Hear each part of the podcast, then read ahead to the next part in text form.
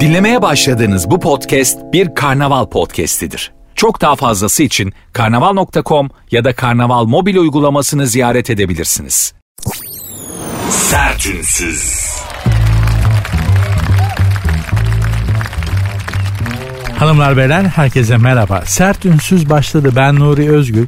Saat 22'ye kadar Cinderella'nın ayakkabısını kaybettiği partiye gitmek için üvey annesinin evinden çıktığı saatlere kadar sizlerle birlikte olmaya, biraz başka şeylerden bahsederek ya da bildiğimiz konulara biraz başka bir açıdan bakarak sizleri rehabilite etmeye, başka şeyler düşündürtmeye, günlerin ve gündemin bünyenizde biriktirdiği negatifi bir miktar da olsa alıp yerine pozitif vererek sizlere hoşça vakit geçirmeye çalışacağım. Yaparım yapamam bilmiyorum ama bütün mesaim, bütün enerjim ve bütün amacım budur.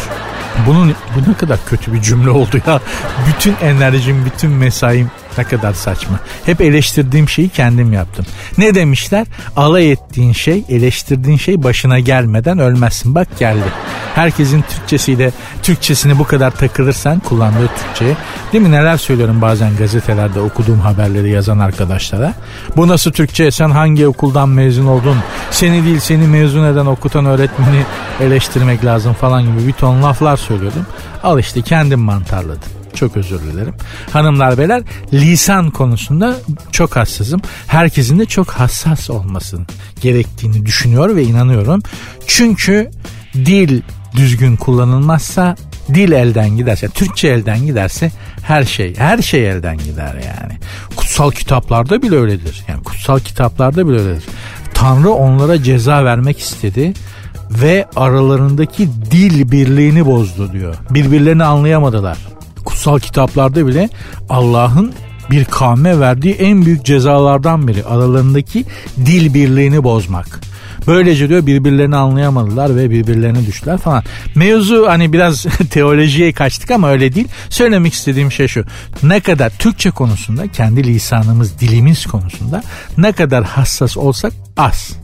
Bu çok önemli bir konu. O yüzden ben de üzerinde duruyorum. Ben de bazen mantarlıyorum. Ben de bazen saçmalıyorum, farkındayım. Ama benimkisi tamamen yani birazdan bu konuya daha çok değineceğim. Dünyada şarkıların introları yarı yarıya kısalmış. Yani eskiden mesela 1 dakikaysa şimdi 30 saniyeye düşmüş. Çünkü artık insanlar girizgah istemiyorlar. Bir an önce şarkıyı söyle. Bırak o başlar. Eskiden ne şarkılar var ya. Girişi sadece 2 dakika olan şarkı var. Bizim zamanımızda derken yani hani 30 sene önce diye 15 saniye sadece bu girişlerdi. Ne kadar kötüymüş değil mi 80'lerde falan. Ama biz bunları güzel şeyler zannederek dinledik. Biz mavi beyin hücrelerini hanımlar beyler, bizi dinleyen genç arkadaşlarım, bizim kuşak amcalarınız, abileriniz, babalarınız, bizim kuşak mavi beyin hücrelerini 80'lerin pop müziğinde, taverna müziğinde harcadı. Bugünlere gene iyi gelebildik. Neyse, o konulara gireceğiz. Dediğim gibi her şey çok hızlanmış. 1,5 hızda dinliyormuş insanlar. Podcastleri bile 1,5 hızda. Yani normal şu hız. Biraz daha böyle çizgi film karakteri gibi falan oluyor konuşma. Yani şu şekilde, anladınız mı? Çok saçma ama artık böyleymiş. Hiç kimsenin yavaşlığa tahammülü yok. Öyle de bir hikaye vardır ya. Aborjinler miydi yoksa Afrika'daki bir kabile miydi bilmiyorum ama işte bir gezginler, bir seyyah grubu bir yerden bir yere gidecek. İşte yerli rehberler tutmuşlar, oranın yerlisi. Aborjinler diyelim. İlkel insanlar bunlar bize göre, yani görece. İlkel değiller ama hani bellerinde bir tane pösteki, öyle yaşıyorlar abi. Mızrakla avlanıyorlar falan. Bu manada ilkel yani. İşte bunlar da rehberlik yapıyorlar. Bir yerden bir yere götürecekler beyaz Avrupalı ya da Amerikalı seyyahları. Beyazlar da tabii bir an önce hava kararmadan gidecekleri yere gitmek istiyorlar. Rehberler demiş ki, bu yerli rehberler, duralım biraz. Adamlar demişler ki ya niye duruyoruz? Hava kararacak, vahşi hayvanlar. Kurda kuşa yem oluruz, hadi gidelim.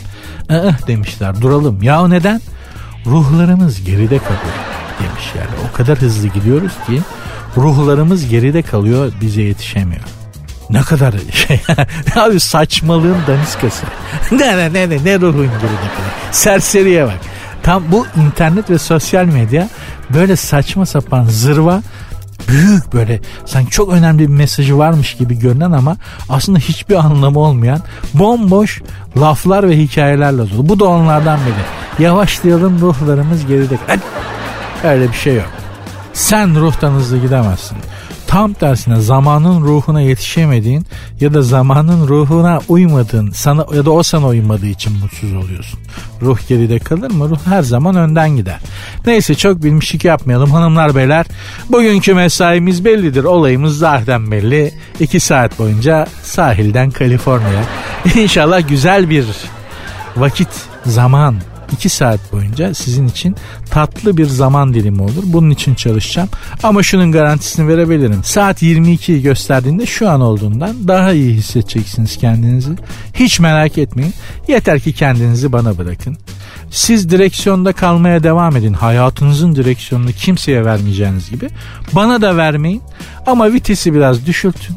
Biraz yavaşlayın. Yan koltukta da ben varım. Siz direksiyondayken, gidiyorken böyle yanda da ben size tatlı tatlı anlatayım böyle. Bu 2 saatin nasıl geçtiğini anlamayın. Anlaşmamız bu şekilde olsun. Ama siz de programa müdahil olabilirsiniz, katılabilirsiniz. Nasıl? Instagram ve Twitter adresleri var. Oradan sert unsuz yazıp sonuna 2 alt tire koyuyorsunuz. Sert unsuz yazıp sonuna 2 alt tire koyuyorsunuz. Bu hem Instagram'da hem Twitter'da programın adresidir. Benim Instagram adresim de var. Nuri Özgül 2021. Hadi başladık. Sert unsuz.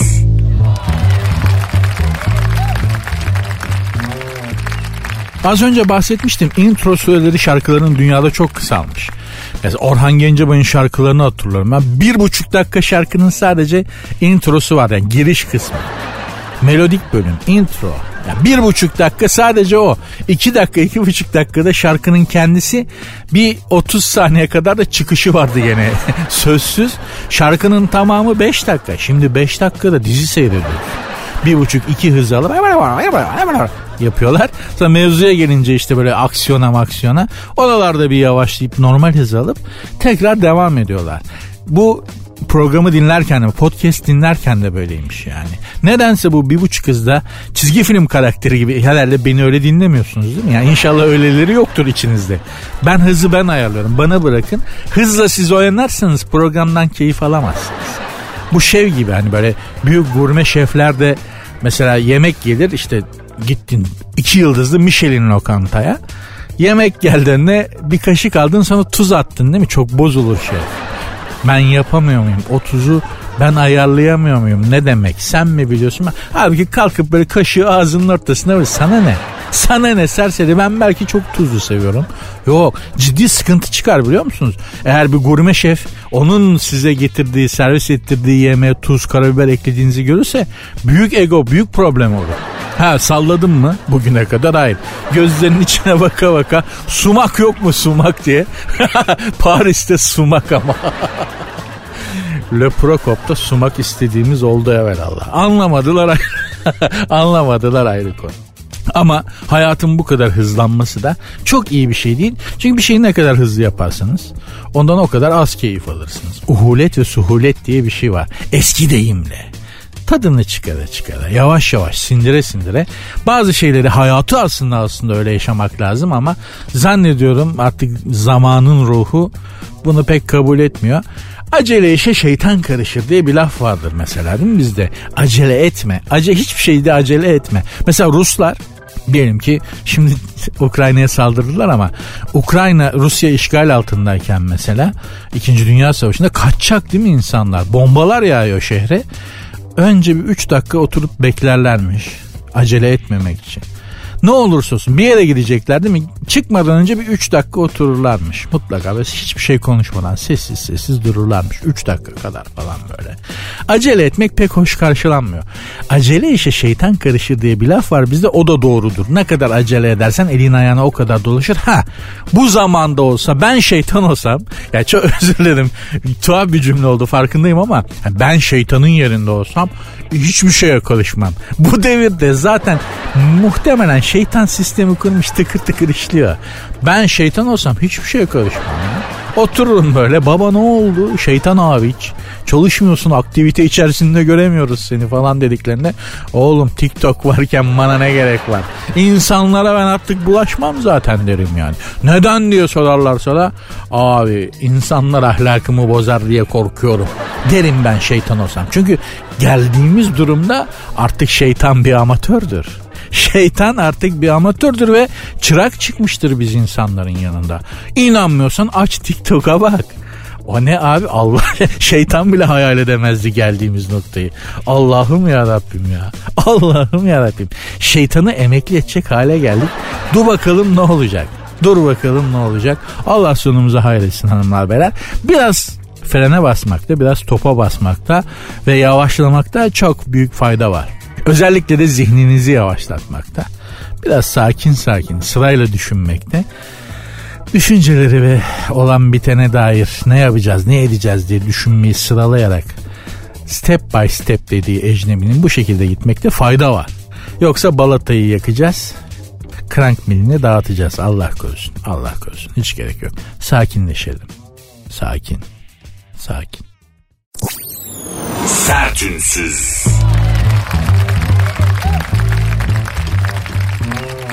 Sertünsüz devam ediyor hanımlar beyler. Sırada depresyon meselesi var. Osman Müftüoğlu hocamızın gazetedeki köşesinden okuyorum haberi.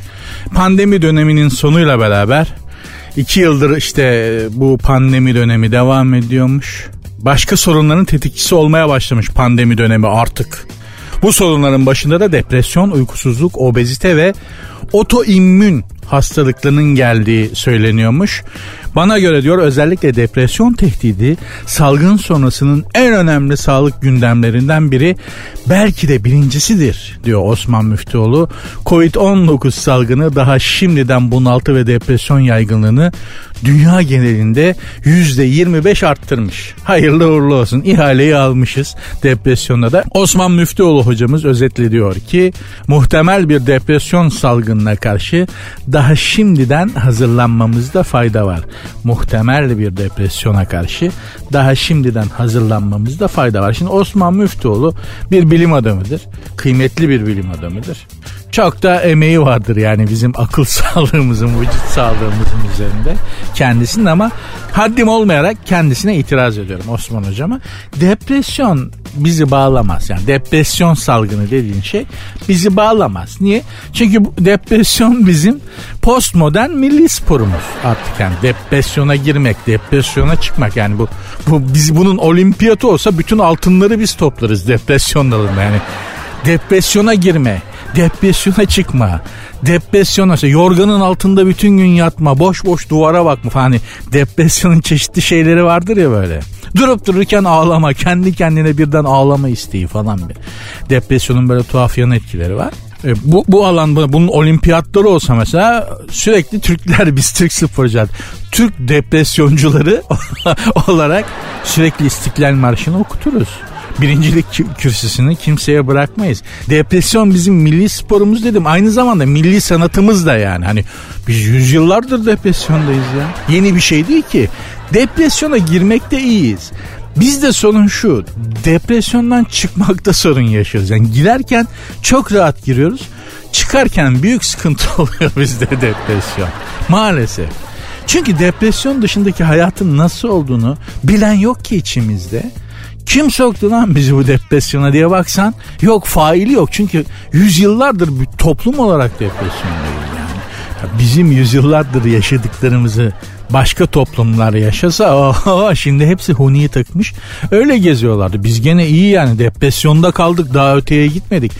Kim soktu bizi depresyona toplum olarak bilmiyoruz. Her gelen arkadan biraz ittirdi açıkçası. Peki şunu düşünelim, depresyonda olduğumu nasıl anlarım? Çok basit. Oğuz Atay bunun çok güzel bir tanımını yapmıştır. Ünlü yazarımız, büyük yazarımız Oğuz Atay, hep yapması gereken çok şey olduğunu hissedip hiçbir şey yapmak istemeyen biriydim diyor. İşte depresyonun en güzel tanımı Oğuz Atay'dan, bir daha söylüyorum. Hep yapması gereken çok şey olduğunu düşünüp, hissedip hiçbir şey yapmak istemeyen biriydim. Yani Metallica'dan mesela Nothing Else Matters dinlediğinde Hakan Taşıyan'dan hazin geliyor şarkısını dinlemiş gibi hissediyorsan mesela kesin depresyondasın. Kesin. Peki bu depresyondan bizi kim çıkaracak? Düşün, kimse. O kadar uzun zamandır depresyondayız ki biz kendimiz depresyon olduk yani. Hani kendi kendinden çıkman diye bir şey söz konusu değil. Cisimleşmiş, cismani hale gelmiş. Depresyonuz hepiniz. Peki ne yapacağız? Araştırmaya göre Avrupa'da en çok depresyonda olan insan sayısı Türkiye'deymiş. Ne yapacağız? Bütün Avrupa'yı en azından bir konuda geride bırakmış olmanın tadını yaşa. Keyfini çıkar. Yapacak bir şey yoksa tadını çıkaracağız. Depresyondan çıkabiliyor muyuz? Tam çıkacağız, tak dolar. Tam çıkacaksın, bir yerde bomba patlıyor. Tam böyle hayat biraz güzelleşiyor, pat bir kriz. Yani belli ki çıkamıyorsun ama kafayı ne zaman çıkarsın? Hani böyle bir oyun salonlarında olur ya, bir sürü delikler vardır, kafalar çıkar, sen de elinle çekiçle o çıkan kafalara pat pat pat vurup kafaları içeri sokmaya çalışırsın. Biz öyleyiz be, kafayı çıkarmaya çalışırız, biri çekiçte al sana dolar şu kadar, al sana benzin şu kadar, tak oradan kafayı çıkartıyorsun. Rusya ile Ukrayna savaşa girdi, sende ayçiçek yağı kalmadı gibi. Hayatın kendisi. Yani biz depresyon olmuşuz. Dolayısıyla yapacak bir şey yok. Madem bundan çıkamıyoruz, tadını çıkaralım. Avrupa'yı ve dünyayı bir konuda açık ara büyük farkla geride bırakmış olmanın tadını yaşayalım. Avrupalılar mesela neden depresyona girmiyorlar? Yani bizim kadar. Girmiyorlar değil bence, giremiyorlar. Hani içerisi o kadar dolu ki bizimle. Hani bir gece kulübü ağzına kadar ya da stadyum düşün, ağzına kadar taraftar dolmuş. Daha içeriye girmek mümkün mü? Değil. Depresyon da öyle, dolmuş ağzına kadar Türk'le. Anlıyor musun? İçeri Avrupalı fırsat bulsa girecek, ya şu depresyon nedir tadına bir de ben bakayım diye. Onlar da az manyak değil, ayrı konu, ama onlar manyak. Yani biz estağfurullah, biz depresyondayız. Onlar ayrı. Onlar manyak. Öyle Norveç'te falan görüyorsun ya, seri katil 40 kişi öldürüyor. Amerika'da işte çocuk okuduğu okulu basıyor taramalı tüfekle arkadaşlar. Onlar manyak. Onlar depresyon. Onlar ayrı bir konu. Biz depresyondayız ve çıkamıyoruz maalesef. Madem çıkamıyoruz, tadını çıkaralım. Huni satışları yakında patlar. Ayçiçek yağmaladığımız gibi huni yağmalamaya başlarız yakında plastikçilerden. Allah korusun, Allah korusun. Fazla da etmemek lazım hanımlar beyler. Programın adı Sert Ünsüz. Instagram ve Twitter adresleri aynı. Sert Ünsüz yazıp sonuna 2 alt tire koyuyorsunuz. Benim Instagram adresim de Nuri Özgül 2021. Sert Ünsüz.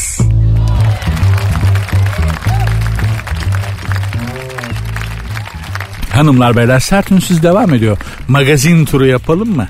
Seversiniz biliyorum. Akünün suyunu boşaltalım biraz. Bir magazin turu yapalım. Manikürlü arabesk. Kim demiş bunu? Cengiz İmren. Cengiz İmren kimdi? Vardı değil mi? Evet tamam. İbrahim Tatlıses hatta bir şarkısını okumuştu değil mi? Bir ara bu arkadaş o kanaldan yürümüştü ve bir ara bir Cengiz İmren rüzgarı vardı. Hatta bu arkadaş hasta Galatasaraylıydı. Televolelerden hatırladım, tamam. O kadar eski demek ki. Neyse. Önceki akşam Kıbrıs'ta bir yerde, bir otelde sahne almış Cengiz İmren. Manikürlü, pedikürlü, ojeli tırnakları ve rujlu halleriyle çıkıp arabesk söylüyorlar. Arabesk bir yaşam biçimidir. Onlar sırf gündem olabilmek için bu şarkıları söylüyorlar.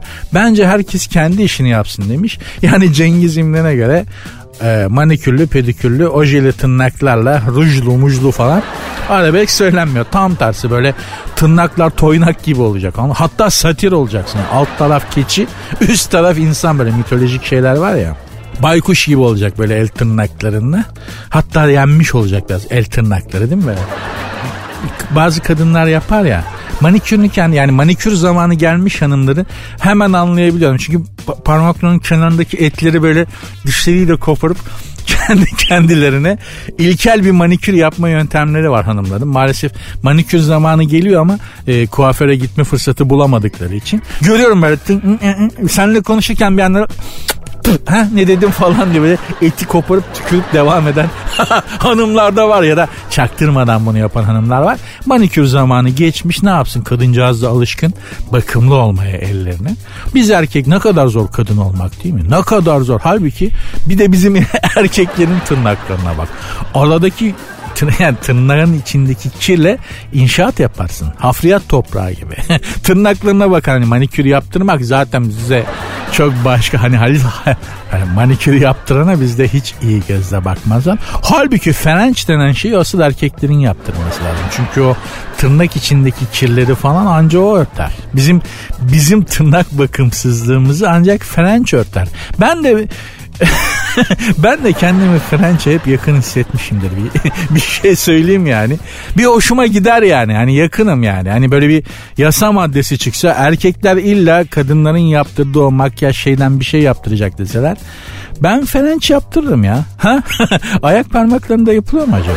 Komple ne kadar tırnak varsa Frenç yaptırırmış ya. Gerçekten kadın olmak çok zor. Gerçekten zor. Allah yardımcınız olsun. Devam ediyoruz magazin haberlerine. Bakalım neymiş? Aşkın ilk karesi. Oyuncu Aslı Enver ile sosyetik iş insanı Önder Öztarhan. Sosyetik iş insanı nasıl oluyor ya? Yani adam hem tüccar hem sosyetik. Ama ikisi arasındaki bağ ne, onu anlayamadım. Neyse. Vergi levhasını etileri asıyor. Çift ilişkilerini gözlerden uzak yaşamayı başarmış ve birlikte görüntü vermemişti. Alaçatı'da tatil yapan ikili önceki gün Fahri'nin Yeri adlı balıkçıda yemek yerken fotoğrafları çekilmiş. Sosyal medyaya düşen bu kare günün konusu olmuş. Enver ama ben de bugün konuşamıyorum. Aslı Enver ve Sayın Öztarhan'ın evleneceği iddia ediliyormuş. Şimdi aşkın ilk karesine bakıyorum. Masada fava, atom, Fahri'nin Yeri balıkçıda çekilmiş ya. Benim dikkatimi ilk önce masadakiler çekti. Fava var, atom var, patlıcan, şakşuka güzel. Acı ezme, patates kuraket. Ya o değil de boş verin şimdi Aslı Enver'le Sayın Öztarhan evlenecek. Bize ne canına yandığımın da. Balıkçıya enteresan kadınlarla gitme durumlarım oldu benim. Yani mesela şöyle, bir hanımefendiyi balıkçıya götürdüm. Söylemesi ayıp, yıllar evvel. İşte mezeler geldi, o geldi, bu geldi. Klasik balıkçı şeyi. Çupra var mı, levrek çiftlik mi abi soruları soruldu. Çok anlıyormuşuz gibi. Neyse. Sonra balık geldi. Kız balığı görünce bir çığlık attı. Aha, bunun kafası var diye. Ne dedim? Ha, bunun kafası var. Ben dedi bunu görmeye dayanamam dedi. Lütfen dedi bunun kafasını alın. Kafasını alın, öyle getirin dedik. Allah'ım dedim ya. Görmediğim çeşit kalmadığını ne zaman düşünsem bana hayır bitmedi. Bak bir tane daha var diye ayrı bir çeşit yolluyorsun dedim ya. Komple balığın kafasını görünce komple şalteri indirdi kız ya. Eli ayağı boşaldı. Ya palamut kafası yüzünden bir ilişki başlamadan biter mi? Böyle bir şey geldi mi başınıza? Benim geldi yani, balık kafasıyla geldi diye şey yapamadık. Bir türlü şirazeyi, dengeyi tutturamadık ya. Böyle bir şey olabilir mi? Ama benim başıma geldi. Palamutun kafası yüzünden bir ilişki başlamadan bitti. Bir insanın üstü, hanımlar size soruyorum, balık kafası yiyor diye bir insanın üstü çizilir mi ya? Garsonu çağırdım. Dedim şunun kafasını alabiliyor musun dedim. O da yanlış anladı. Ne demek, nasıl abi, ne demek istiyorsunuz? Dedim şu balığın kafasını götür, kafasını at, geri getir yani falan. Ben de belki balığın gözünü diye emiklemek, öyle yemeyi seviyorum değil mi? Kelle paçacıya iyi ki götürmemişim kızcağızı. Hani düşünsene yani, o kelleleri diziyorlar ya bir de cam ekana, böyle koyun kafalarını 15-20 tane böyle pişmiş koyun kellesi falan. İyi ki oraya gitmedik. Oraya gitsek kız komple şalteri indirecekti. Dünyayla irtibatını kesecekti yani. Ondan sonra bir daha ayar tutmadı. Sahilden Kaliforniya olduk. Maalesef yapacak bir şey yok. Diyeceğim, bir aşkın nerede biteceği de hiç belli olmuyor ya. Hakikaten yani tam böyle her şey güzel olacak diyorsun. Büyük umutlarla böyle bir şeye başlıyorsun. Balıkçıya gidiyorsun. Sağ tarafında İstanbul Boğazı akıyor böyle. Akşam olmuş. İstanbul'un o çok tatlı yaz akşamları vardır bazen böyle. Güneş batmak üzeredir. Ne sıcaktır ne soğuktur. Zaten Boğaz kenarındasındır. Böyle Boğaz tatlı tatlı akıyordur. Nazlı bir Boğaz vapuru geçiyordur falan. Her şey çok güzeldir. Ta kız balığın kafasını gördü, tribe girdiğim ya. Her şey orada bitti ya. Her şey mükemmelken böyle anlamsız bir detay yüzünden. Saçma geliyor değil mi size? Hı. Ben de yıllardır akıl erdiremedim. Ondan sonra da niye böyle işte. Sertünsüz.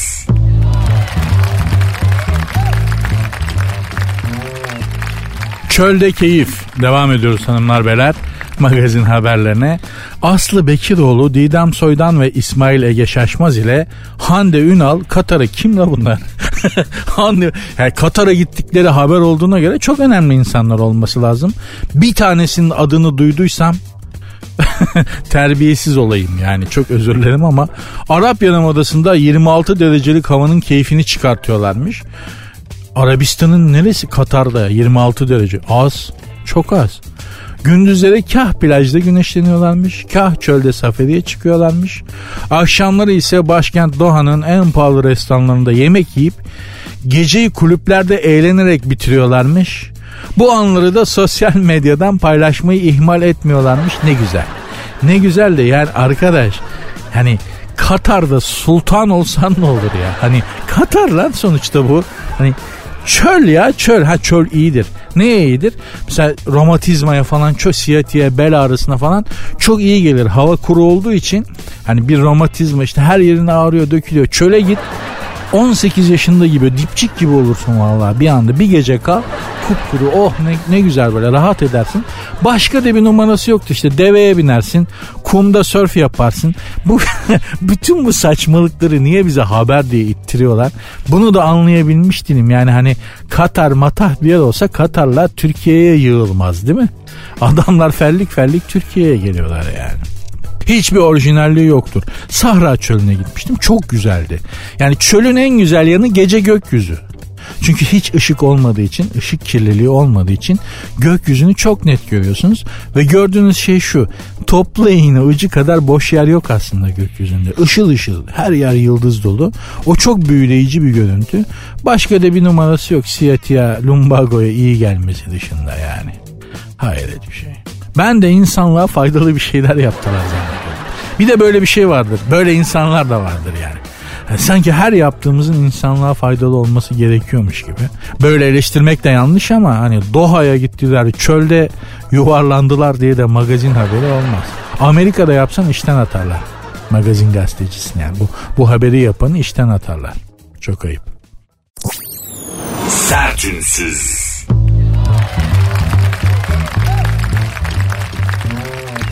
Çip'te savaş tehlikesi.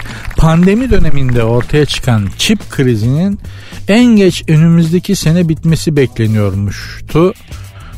Ama bu kez Rusya-Ukrayna savaşı çıkınca otomotivdeki çip krizi daha da uzayacakmıştı. Çünkü her iki ülkede çip üretiminde kritik öneme sahipmişti. Bunlar nerenin şivesiydi ya? Sanki neyse, biri bilen biri varsa hani geliyormuştu, gidiyormuştu. Bu nerenin şivesi, bana yazarsanız sevinirim. Arkadaşlar, bu çip mevzusu da artık, çip hayatımızın ayrılmaz bir parçası biliyorsunuz. Her şeyimizde çip var. İyi ki henüz bize takmadılar çip. Bir gün gelecek, insanlara da çip takılacak deniyor ya. Ya düşünsene çipsiz kaldığını. Ben mesela hem çipsiz hem tipsiz. Nuri abi tadın yok bugün, hayırdır? Çipim yok be Taceddin, çipi çıkardım. Abi hayırdır, Rus malı da benim çip. Gümrükte takıldı, çekememişler.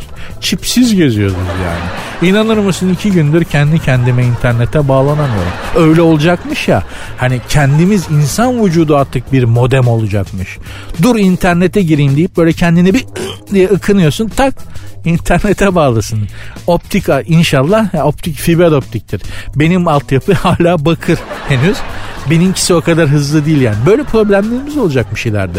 İnşallah ben o günleri görmem yani. Böyle kendi kendine, yani çip takılmış, kendi kendine internete bağlanıyorsun. 2'de 1 internetten kopuyorsun falan. Bünye olarak çok çok sıkıntılı yani. İlginç olan şu: çip üretiminde neon gazı kullanılıyormuş. Neon gazı. Abi neon gazı önemli bizim için. Çünkü otomotiv üretiminde değil sadece, ama modifiye işinde neon, özellikle de mor neon çok önemli. Ankara'dayım. Sene 2016. Güdül diye bir yerden arabayla geçiyoruz. Şimdi ben İstanbul çocuğuyum doğma büyüme. Hani Güdül bilmiyorum neresi. Ankara'da Güdül diye bir yer. Arabanın arkasındayım. Arkadaşlarım beni bir yerden bir yere götürüyorlar. Bizim arabanın yanından bir şey geçti. Yani bir şey geçti. İlk etapta algılayamadım. Seyyar, böyle Japon kumarhanesi gibi, böyle ışıl ışıl. Bu ne dedim? Modifiye Şahin abi dediler bizim aracı kullanan arkadaş. Bir daha baktım. Dedim ki yaklaş şuna. Yaklaştı, bir daha baktım. Arkadaşlar arabanın içinde yeşil neon lamba yanıyor. Arabanın altında da marşpiyenin içine mor ışık koymuşlar. Asfalt böyle mor mor ağlıyor. Arabanın içi nükleer santralin çekirdeği gibi yemyeşil. İlk defa o zaman gördüm neon lambaların modifiyede nasıl kullanıldığı. Ben Ankara'da gördüm. Hani İstanbul'da da görüyoruz öyle, arabanın taksinin arkasına, arka cama neon döşemişler falan. Onlar hikaye. Sen Ankara'da gör modifiye neon ışıkla neler yapıldıklarını. O yüzden çipsiz olur ama neonsuz olmaz. Bakın alalım o aracı. Ukrayna sınırında Rus birliklerine doğru sürsün o aracın şoförü. Ankaralı o modifiye sanatının üstadlarından olan arkadaş. Ukrayna-Rus sınırından konuşlanan Rus birliklerine doğru gitsin o arabayla. Ruslar geri kaçar. Ordu bozulur. Bu ne lan, ne geliyor üstümüze böyle diye. Hele gece vakti. Benim bir Şahin'im vardı arkadaşlar. Bir zamanlar bir Şahin arabam vardı. İlk arabam. Ben arabadan hiç anlamam. Kardeşime para verdim. Dedim ki işte bu kadar param var. Bana araba al bir tane. Gitti o da bir tane Şahin'le geldi. İkinci el bir Şahin. Ama modifiyeli değil yani, Şahin. Sadece arabanın arka camları böyle kelebek camları siyah. Ama hani normal akciğer röntgeniyle kaplayıp siyah yapmışlar. Ciddi söylüyorum bak, hem de yani birinin akciğer röntgenini alıp arabanın arka kapı camlarını, kelebek camlarını ve arka camı akciğer filmleriyle kaplamışlar. Ya bir doktor benim arabanın arka koltuğa otursa arabanın benden önceki sahibinin akciğer sağlığını arabanın camlarından okuyabilir. Vizite yapabilir yani. Neyse. Arabayla ilginç bir durum oluyor. Kullanıyorum, gidiyorum, geliyorum. Ya oturduğum semtte, yani Sarıyer'de nereye gitsem acayip saygı görüyorum. Bir panik oluyor falan ben gelince. Allah Allah diyorum ya, tanıyor tabii çocuklar. Hani semtin de doğma büyüme çocuğuyuz. Hürmet geliyor. Kendi üzerime alınıyorum. Bir gün yolda gidiyorum, arkamda polis anons etti. Recep sağa çek. Ha? Recep sağa çek. Recep kim falan, ben de üstüme alınmıyorum, gidiyorum. Bana diyormuş. Hiç Recep değilim ki, niye üstüme alayım? Önüme bir kırdı. Önümü kesti polis. İndi arabadan, sinirle geldi bana doğru. Camı açtım. Ne durmuyorsun lan dedi. Ben Recep değilim lan dedim. Polis de böyle, o da böyle bir durdu. Sen kimsin dedi. Nuri dedim. Recep'in nesi oluyorsun dedi. Recep kim dedim ya. Allah Allah. Bu arabanın sahibi dedi. Bu arabanın sahibi benim kardeşim dedim. Yeni mi aldın dedi. Evet dedim. Arabanın içinde vurulmak istemiyorsan hemen sat bu arabayı. Meğer mafyoza bir abininmiş araba benden önceki. Ya daha doğrusu mafyoza değil de böyle mafyozonun ayakçısı çağnos tipler var ya. Onlardan birinin arabasıymış. Benim şaşkın kardeşim bana gitmiş o adamın arabasını almış. Arka bagajı tek... Bu arabanın arka bagajı da böyle yani kötü kokuyor, öylece şey gibi yani hani. Hayvan ölüsü mü taşımışlar bununla falan filan diye düşünüyordum. Sonra ne taşıdıklarını aşağı yukarı bir tahminim oldu ama hemen götürdüm arabayı, Anadolu'da sattım. İstanbul'da ne olur ne olmaz birine satarım, adamın başına olmadık bir şeyler gelir diye. Böyle bir vartada atlatmışlığımız vardır yani. Neler gördük neler. Rusya'da hükümet dost olmayan ülkeler listesini onaylamış. Rus hükümeti dost olmayan düşman ülkeler listesine onay vermiş. Düşman ülkelere borçlar da Rus rubesiyle ödenecekmiş. Onlardan borç da almışlardı vaktiyle. Rus rubesiyle ödenecekmiş. Hükümetin onay verdiği dost olmayan ülkeler listesinde şu ülkeler yer alıyormuş. Rusya'nın düşman listesini okuyorum. ABD illaki ilk başta. Dünyada Amerika hariç bütün ülkelerin hani düşman ülke listesi yanılırsa birinci sırada yer alacak ülke Amerika'dır yani. Avrupa Birliği ülkeleri illaki dış minnak bunlar işte. Rusya'nın dış mihraklarını okuyorum arkadaşlar. Hani dış mihrak falan diye öyle bir şey var ya. Bir balon var ya hani, dış mihraklar izin vermiyor. Hani biz bu işi beceremedik, kıvıramadık diyemedikleri için dış mihraklar falan. Hani o Rusya'nın dış mihrak, Putin'in dış mihraklarını okuyorum arkadaşlar. Amerika, Avrupa Birliği ülkeleri, Büyük Britanya illaki, Avustralya, Arnavutluk, Cebel Tarık, Mikronezya, İzlanda, Kanada, Yeni Zelanda, Norveç, Güney Kore, Singapur, Tayvan, Ukrayna, Karadağ, İsviçre, Japonya, Kuzey Makedonya. Son üçlü çok ilginç. Beni en çok onlar şaşırttı. Monaco, San Marino, Liechtenstein. Tekrar söylüyorum. Monaco, San Marino, Liechtenstein. Biz yokuz. Bizi düşman listesine almamış Putin, sağ olsun. Ama eğer Machiavelli haklıysa kenara yazmıştır bizi. Çünkü Birleşmiş Milletler toplantısında çekimsel oy kullandık ya. Machiavelli'nin tespiti doğru ise bu Putin bizi kenara yazdı. Çünkü ne diyor Machiavelli? Savaşan iki ülke arasında asla tarafsız kalma. Savaş bittiğinde ikisi de onlardan yana olmadığın için seni düşman derlerler. Birinden birini tut. Eğer senin yanında yer aldığın kazanırsa sen de kazanmış olursun. Machiavelli kimdir? Kendisi İtalyan bir politikacı, filozof falan. Ülke ülkeye nasıl madik atar konusunda da duayen bunun da kitabını yazmış. Siyasetin başucu kitabıdır, adı Prens. Neyse. Rusya'nın düşman ilan ettiği ülkelere bakıyorum ve Ruslara şunu sormak istiyorum. Ya Putin'e özellikle. Gospodin, hadi ötekileri anladım da ya bu San Marino, Liechtenstein ve Monaco size ne düşmanlık etmiş olabilir mi? Allah'ın kısa kalın maviş Putin'i seni. Gospodine bak.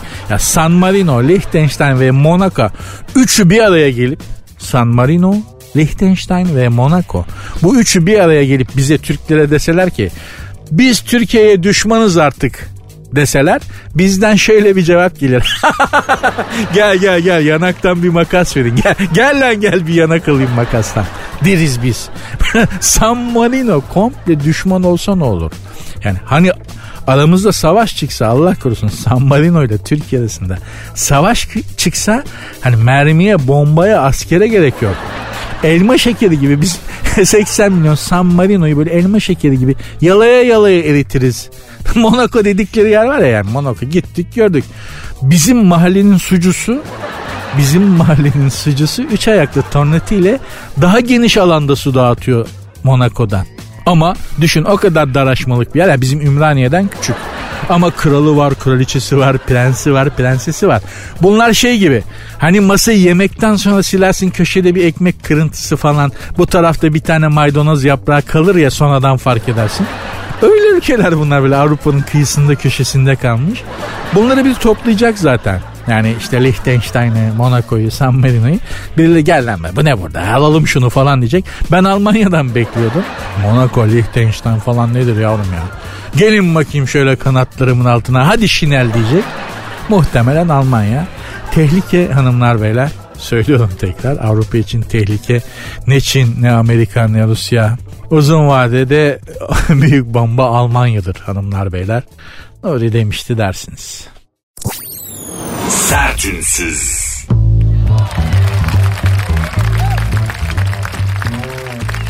Takı sezonu açılmış hanımlar beyler. Sertünsüz devam ediyor ve takı sezonu açıldı diye bir haber var önümde. Evlenecek çiftler düğün sezonu öncesi şimdiden takılarını almaya başlamışlar. Bilezik, set takımları ve alyans satışları artmış. Kuyumcu Sergen bilmem kim genellikle klasik alyansların tercih edildiğini belirterek ortalama fiyat 1500 liradan başlıyor demiş. Bilezik ve set takımlarının da ilgi gördüğünü söyleyen kuyumcumuz, düğün için gram altın alanların da sayısı arttı demiş ki gerçekten artık da bu düğünde altın takma işine de bir çözüm bulmamız lazım. Yani hani kendimi taksam damada daha ucuz, daha ucuza gelecek yani gram altın benden daha pahalı şu anda. Buna da bir çözüm bulmamız lazım. Tamam, takı sezonu açılsın, itirazım yok. Onun da ekonomide bir yeri var. Ama mesela bence neydi o Ulusların Zenginliği diye bir kitap vardır yazan. Adam Smith. Kaç yüzyıl önce ekonomi ile ilgili başucu bir eser yazmış. Tabii ki illaki İngiliz. Para, pul işleri maldan almıyor. İngiliz yazacak da bir ekonominin kitabını ben mi yazacağım? Neyse. Ünlü ekonomi teorisinin sahibi Keynes mesela. Keynes kim? Şu an hayatımızı kaydıran herif, affedersiniz. Bunun teorisini uyguluyor bütün dünya. Türkiye'de öyle. Şu kısaca Keynes teorisini söyleyeyim size. Anlaşılmayacak bir şey değildir ya. Hani böyle Keynes miyiz şimdi, ne anlat? Hiç anlaşılmayacak bir şey. Hayatımızı kimin kaydırdığını öğrenmek istemiyor musunuz ya? Onu söylüyorum. Keynes diye bir adam. Onun ekonomi kalkınma teorisi var bir tane, Keynes teorisi diye geçer, onu söyleyelim. Bakın şu, özel sektörün ağırlıklı olduğu ama devlet ve kamu sektörünün de büyük role sahip olduğu bir karma ekonomiyi savunmaktadır. Yani 1980 sonrası memleketin şaftını kaydıran zihniyet bu. Tamam, gerçi artık kamu mamu kalmadı, hepsi özel oldu ama Bunu da tam kavrayamamışız zaten. Her teoriye kendi dokunuşumuzu katarız malum. İşte bu Keynes var ya, bu teoriyi yazan Keynes'le Adam Smith bir düğüne gidip, bizim düğünlerden birine gidip takı törenini görse teorileri baştan kurarlar. Böyle bir ekonomi ilişkisi yok. Biri öbürüne karşılıksız değerli maden veriyor. Hem de altın. Adam Smith'le Keynes kitaplarını yakarlar. Ya pardon abi, önce şu işin bir mantığını çözelim. Siz bu gelinle damada niye altın veriyorsunuz? Çünkü evlendiler. Evlendiler işte, altın veriyoruz. Ama biz evlenirken onlar da bize verecekler. Yani biz ne taktıysak onlar da bize onu takacak. Keynes var ya, ekonomi dehası Keynes, beyni yanar. Bu denklemi duysa beyni yanar. Neyse, ne diyorduk? Düğünlerdeki anlamsız hareketlerin sayısı da, hani takıdan başka, takı takmaktan başka pek çok anlamsız hareket var. Hatta diyebilirim ki bütün düğün dediğimiz olay komple anlamsızlıklar üstüne kurulu bir şey. Yarınlar yokmuş gibi oynayan alakasız teyzeler, kendisi gerdeğe girecekmiş gibi neşeyle coşan amcalar, ne tipler daha. Masanın üstünde pasta tabağının yanında uyuyan bebekler. Kız ve erkek tarafından ne kadar ipsiz sapsız varsa salonda pis pis bakışıyorlar. Kız tarafı erkek tarafı belli, hemen anlıyorsun da ben şu düğünlerdeki şu tipin hangi taraftan olduğunu çözemedim hanımlar beyler. Bir düğün salonuna gireyim, yani aşağı yukarı tahmin edebilirim. Kim kız tarafı, kim erkek tarafı, halinden tavrından falan anlarım da şu tipi, şu düğün tipini asla çözemedim hangi taraftan olduğunu. Hani gelinle damadın yanında takı töreninde, gelinle damadın yanında toplu iğne kutusu tutan kız var ya, o hangi taraftan oluyor o kız? Hani böyle elinde bir toplu iğne kutusu böyle durur, sen oradan bir tane toplu iğne alırsın, para takacağın zaman da damadın ya da gelinin boynundaki kuşağı, o toplu iğneyi tutan kız, kız tarafından mı erkek tarafından mı? Ona o görevi kim veriyor? Çok merak ediyorum. Gelinle damadın yanında elinde toplu iğne kutusu tutan kızın psikolojisi nedir? Hangi taraftadır? Lütfen bana yazar mısınız? Programın Instagram ve Twitter adresleri aynı. Sert unsuz yazıp sonuna 2 alt tire koyuyorsunuz. Benim Instagram adresim de Nuri Özgül 2021. Sert unsuz.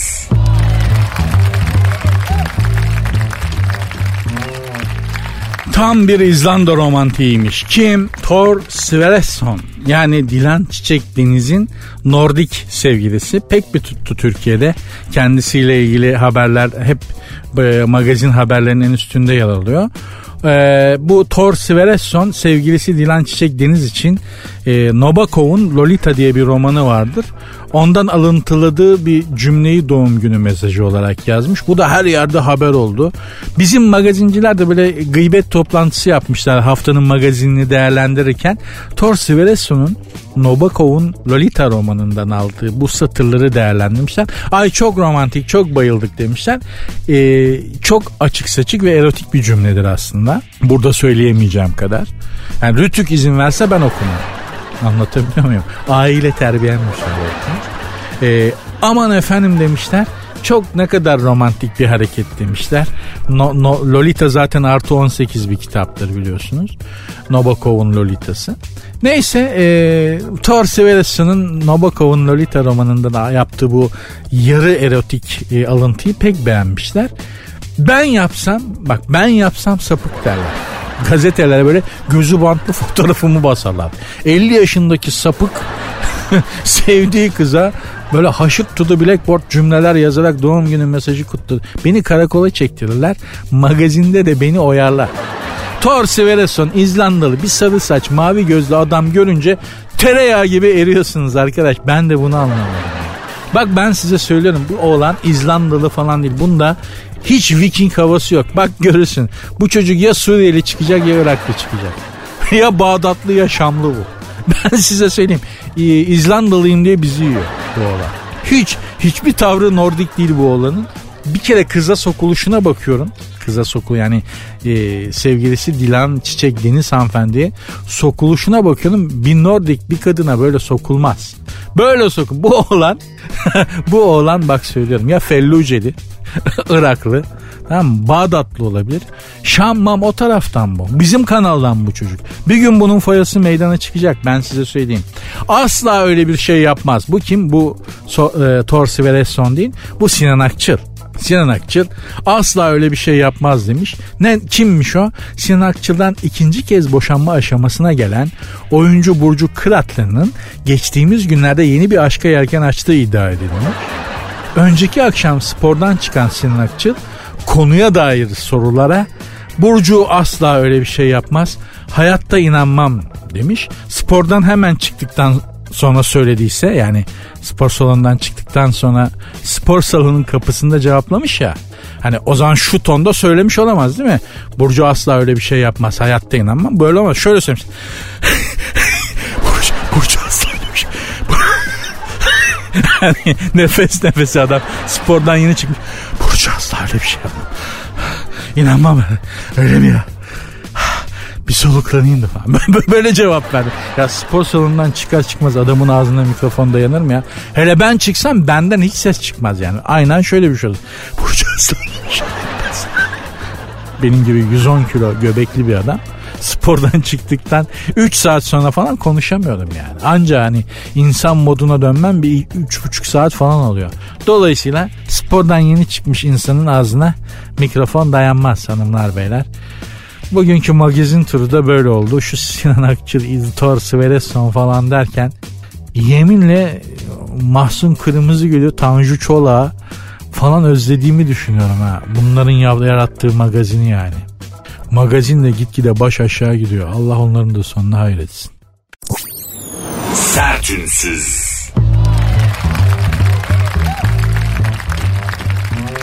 Az önce Sinan Akçıl'ın spor salonundan çıkarken nasıl beyanat vermiş olabileceğine dair bir şeyler söylemiştim. Spor salonundan ayakkabılar çalınıyor. Son 5 yılda spor salonlarında en çok ayakkabı çalınmış. Yani spor salonlarında pek çok şey çalınıyormuş ama en çok ayakkabılar kaybolmaya başlamış son 5 yılda. Ve spor salonlarındaki ayakkabı hırsızlığı gitgide de yükseliyormuş her sene. İlginç tabii. Hayatımda pek çok yere gittim. Spor salonuna gitmiştim çok azdır. 1-2 kere yani body'ye başlayayım dedim. Bodybuilding yapayım dedim. Bodycilerin varmak istediği yer beni sarmadı. Yani daha aynanın karşısında böyle kasılarak kendime bakmaya içim el vermedi. İnsan kendine o kadar beğenerek bakar mı lan? Kolumda damar ne zaman çıkacak diye hevesle bekler misin? Ben eleştirmiyorum ama ben o dünyaya ait değilim yani. Benim damarlar zaten ince abi, istediğim kadar halter indirip kaldırayım. Çıkmaz benim kolda damar yani, ince. Hemşireler damar yolu bulamıyor. Ne hale geliyorum. Allah yardımcım olsun. Allah bütün damarları ince olanların yardımcısı olsun. Kan verirken falan. Değil mi? Ne çileler çekiyorum. Kaldı ki ben zaten doğuştan, çok özür dilerim, geniş omuzluyum yani. Kendiliğinden üçgenim ben. Bana arkadan bak üçgen. 110 kilo olduğum için profilden bak silindir kesiti gibiyim. Ama arkadan bak bu adam göbekli demezsin. Göbek görünmediği her açıdan üçgen fizikliyim. Bruce Lee gibi yani. Ama göbek profile fotoğrafa girdiği andan itibaren de Zagor'un yancısı Chico gibi oluyor. Hayatım boyunca bir kere body salonuna gittim. Bir kere de kardiyo yapmak için AVM'de bir spor salonuna gitmiştim. Orada da şey adeti var. AVM'lerdeki spor salonlarında karda böyle kara kışta bir bakıyorum AVM'nin içinde spor ayakkabı, üstte haşortman, altta kıllı bacaklar fora, bir tane şort, kara kışta kulakta kulaklık, kafada kapşon, elde su şişesi. AVM'nin spor salonlarının resmi üniforması gibi bu. Bir de böyle fönle karışık yanık şampuan kokan saçlar. Az önce duştan çıkmış, fön makinesini full sıcak seviyede saç kurutmuş. Şampuan da az önce kafada olduğu için sıcağın fönün ateşiyle şampuan şeyi de yapmış böyle saç tiplerine falan. Böyle garip, asansörde garip bir sporcu kokusu var. O da şekilde bana uymadı. O da olmadı. Çok gençken Kung Fu'ya gittim. O da bir spor salonu sonuçta. Bizim siyah kuşakları geçen hafta anlatmıştım. Belediye işçileri, sözleşme işçiler dayak yiyince bizim siyah kuşaklar. O da bir travma yaptı. Kung Fu'dan da vazgeçtim. Sonra karateye başladım. Doğan Kılıç hocamdı sağ olsun. Çok düzgün bir tatami açmıştı. Orada uzun süre karate çalıştım. Bu. Bütün spor geçmişim bu. Bir de köpekler kovaladığı için attığım deparları da saymazsak hayatımda yaptığım bütün spor bu kadar. Ben size nedenini söyleyeyim. Bu neden spor salonlarından ayakkabılar çalınmaya başladı? Çünkü camilerde ayakkabı koymak için kilitli dolaplar koydular. Çünkü ayakkabı hırsızları cuma namazında ayakkabı yürütemiyorlar artık. Ayakkabıların hepsi kilitli dolaplarda. Ne oluyor? Spor salonlarına dadandılar demek ki ayakkabı hırsızları. Tahtakale'de ikinci el ayakkabı satanlar vardır. Böyle yola gazete kağıdı serip üstüne böyle 2-3 çift spor ayakkabı koyarlar. Cuma namazından sonra başladı satışlar. Nedense gördüğün ayakkabı da 2 saat önce yeni camide. Anlatabiliyor muyum? Tabii nihayet camilere de dolap konunca ayakkabı hırsızların da şeyi daraldı. Skalası daraldı. Muhtemelen onlar da spor salonlarına dadanmış olabilirler arkadaşlar. Allah böyle şeylerden hepimizi korusun. İkinci el ayakkabı alan insanlar da var. Var yani. Hani yokluk her dönemde vardı. Bu bahsettiğim yeni bir şey değil yani. 30 sene önce de vardı. İkinci el giyilmiş ayakkabı satan olan insanlar var. Bana inanmıyorsanız Tahtakale'ye gidin. Arka sokaklarında görürsünüz. Var yani. Sertünsüz.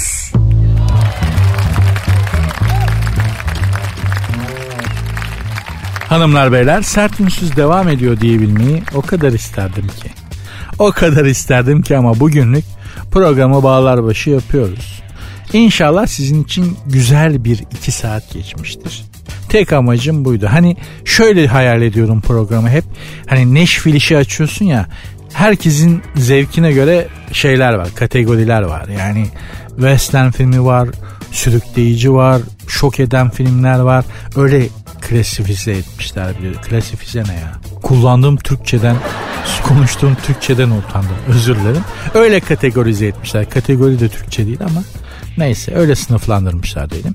Yani her zevke, her ruh durumuna, her psikolojiye göre film var. Sertünsüzü de ben böyle yapmak istiyordum. Bir tür şey gibi yani hani her şey var içinde. Bu bölüm birinin hoşuna gider, öbür konuştuğum onun hoşuna gider, şu söylediğim birinin hoşuna gider falan gibi herkesin alabileceği ama ortak bir dili olan ve her kesimden insanın dinleyebileceği bir program oluşturmak istiyorum. İnşallah başarıyorumdur yavaş yavaş. İnşallah memnun kalmışsınızdır. Lütfen bana yazın eğer öyle olduysa. Programın Instagram ve Twitter adresi de aynı. Sert unsuz yazıp sonuna 2 alt tire koyuyorsunuz. Benim Instagram adresim de Nuri Özgül 2021. Görüşmek üzere. Dinlemiş olduğunuz bu podcast bir karnaval podcastidir. Çok daha fazlası için karnaval.com ya da karnaval mobil uygulamasını ziyaret edebilirsiniz.